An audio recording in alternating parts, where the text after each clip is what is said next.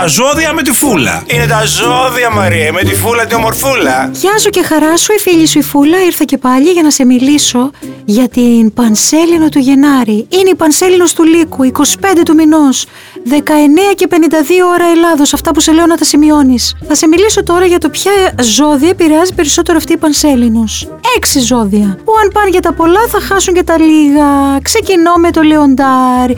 Η Πανσέλινος γίνεται κατά μισής ντουγρού που λένε και στο χωριό μου πάνω στο ζώδιό σου. Είναι η ευκαιρία σου να μεγαλουργήσεις. Κίνησε με χάρη, με πλατή χαμόγελο, ανεμίζεις τη χέτη σου, ξέρεις, οι γνωστές διαδικασίες. Θα χρειαστεί να βάλεις στην άκρη το εγώ σου και να δώσεις προτεραιότητα στα σημαντικά πρόσωπα της ζωής σου. Είτε είναι σύντροφοι είτε συνεργάτες. Ο υδροχό. Η πανσέλινος γίνεται στον άξονά σου. Είναι μεγάλη ευκαιρία αυτή να κάνεις πράξη όλες τις ιδέες που κουβαλάς μέσα στο κεφάλι σου όλο αυτό τον καιρό. Πρόσεξε όμως γιατί δεν θα αποφύγεις υπερβολές αλλά και εγωιστικές συμπεριφορές. Το νου σου. Ταύρους. Εσύ θα επηρεαστείς αρκετά αφού υπάρχουν διάφορες εξελίξεις που αφορούν την οικογένεια και το σπιτικό σου. Το νου σου και εσύ, κάποιες σκέψεις που έχεις για να αυτονομηθείς είναι πιθανές, θα σου παρέχουν μεγαλύτερη ελευθερία κινήσεων, αλλά μπορεί να χάσεις και κάποια ωφέλη. Σκορπιός.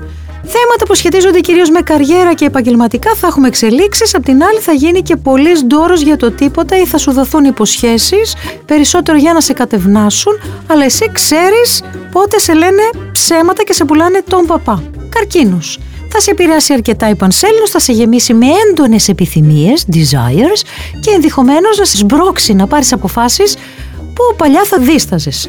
Έχει το νου σου, γενικά ερωτικά θα κινηθεί για σένα η πανσέλινος ο εγώ καιρός ε, θα ξυπνήσει και σε σένα ερωτικές επιθυμίες που κατέβναζες κατά καιρούς, γενικά πάθη που ένιωθες αλλά έλεγες άστο τώρα, ήρθε η ώρα να φουντώσουν. Και τέλος ο κρυός, αυτή η πανσέλινο σε βάζει φωτιά με την καλή την έννοια, αφού είσαι αποφασισμένος ή αποφασισμένη να κάνεις τα πάντα για να κερδίσεις την καρδιά ενός ατόμου που θες εδώ και καιρό. Έμπαινε Γιούτσο.